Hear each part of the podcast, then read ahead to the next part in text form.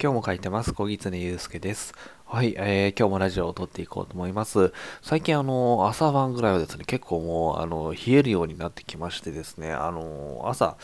えっと、最近までタオルケットいちまいで寝てたんですけど、ちょっとこう、それだけと寒いな、みたいなことで、ちょっと今、あの、腹がぐすぐすしてしまってますけれども、まあ、あの、風邪などひかないようにしていければなと思ってます。いつもなんか、気、気温とか、体調の話になってますね、最初。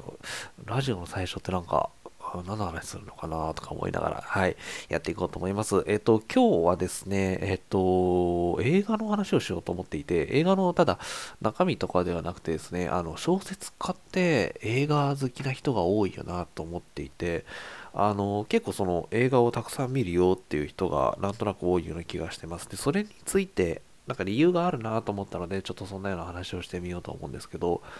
あの、小説家の人がなんで、映画が好きなのかなって思った時に、で、私もよく見るんですけど、なんでかなと思った時に、多分効率、効率がいいんですよね。っていうのも、あの、ストーリーを学ぶ効率が結構やっぱり映画はいいですね。あの、例えば小説とかって、まあ、長編小説と呼ばれるものって、人によるかもしれないんですけど、私の場合は、あの、早くてもさん、よじかん、よん、ごじかんぐらいかな、はかかるんですよね。普通はもっとかかると思うんですけど、まあ短いものだとよん、ごじかんぐらいでいけるかなぐらいの感じで、えっといっさつ読み終わるんですよね。で、えっと、まあそれで一つの大まかな長編小説のストーリーを学べるんですけれども、えっと、一方で映画って大体まあにじかん、長くてもさんじかん、短いものだといちじかんはんだったりしますよね。で、そういうパッケージの中で、えっと、まあ起承転結、序波球など、えー、いろいろなその物語の流れとあると思うんですですけど、そういうものがですね、あの練りに練られているので、まあ、脚本を作る段階でやっぱりかなり作り込まれているので、その一つのパッケージ、物語のパッケージとして非常に学びやすいなっていうことを、えー、感じてます。はい。まあ小説にするときはもうちょっとその映画のですねエピソードを膨らませてあげたりし、えーと、その心理描写とか入れてもう少し多分長くなるような感じがあると思うんですけど、結構ですね、あのストーリーの学ぶための教材として映画ってすごい優れてるなと思います。どんなに長くても大体まあにじかんさんじかんで、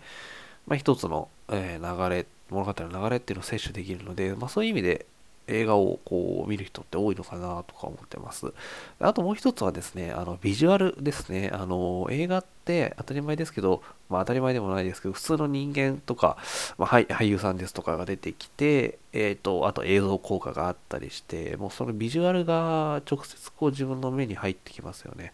で、小説書くときってそういうこうビジュアルをこう思い浮かべながら、えー、迫力を出したりとかってことをやったりするんですけど、そういうやっぱ教材としても映画って優れてるよなと思います。あの、まあ、迫力って言いましたけど、例えばこうハリウッド映画みたいにバーンっていうものももちろんその一つなんですが、それだけではなくて、えー、例えば一人の俳優さんの目つきとか、まあその雰囲気がすごかったりすると、そこから何かその小説にインスパイアできる部分があったりとかっていうのがあるので、人物とかを、えー、なんですかね、描写する練習というか、その人物の引き出しが増えたりするのかな、映画を見てるとってことはちょっと感じます。あのもちろん日常生活でもそういうこと、そのまあ、人物の取材みたいなことはできるんですけど、まあ、映画だといろんな人出てきますよね。あの普通の人も出てきますし、普通の人以外も出てくるので、そういうのをちょっと学びやすい、またそれはそういう側面もあるのかな、映画についてはってことを思ったりします。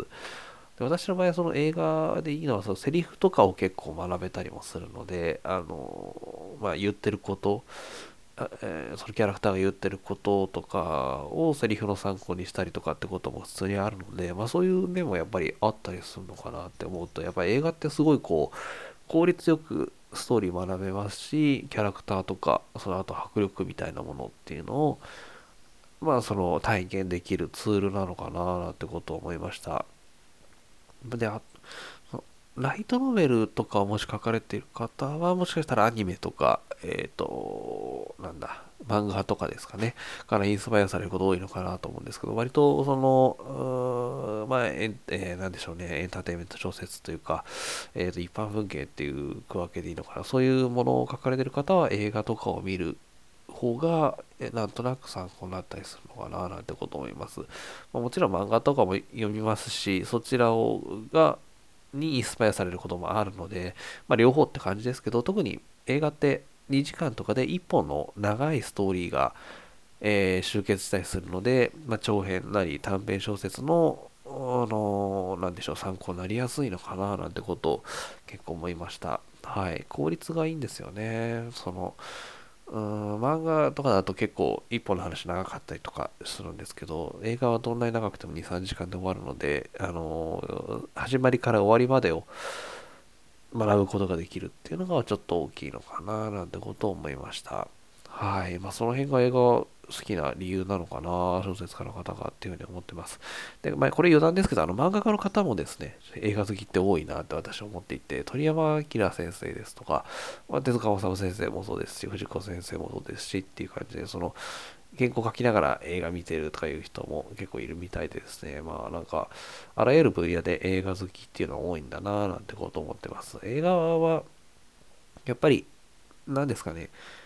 あの小説よりもあのエネルギーをある種私の場合は使わないエンターテインメントだと思ってるので、その作るっていう意味じゃなくてですね、見るときにですね、その小説を読むとたまに疲れるときもあるんですけど、まあ映画だといちにちさんぼんぐらいろくじかんぐらい見ててもまあ割と平気みたいなところがあるので、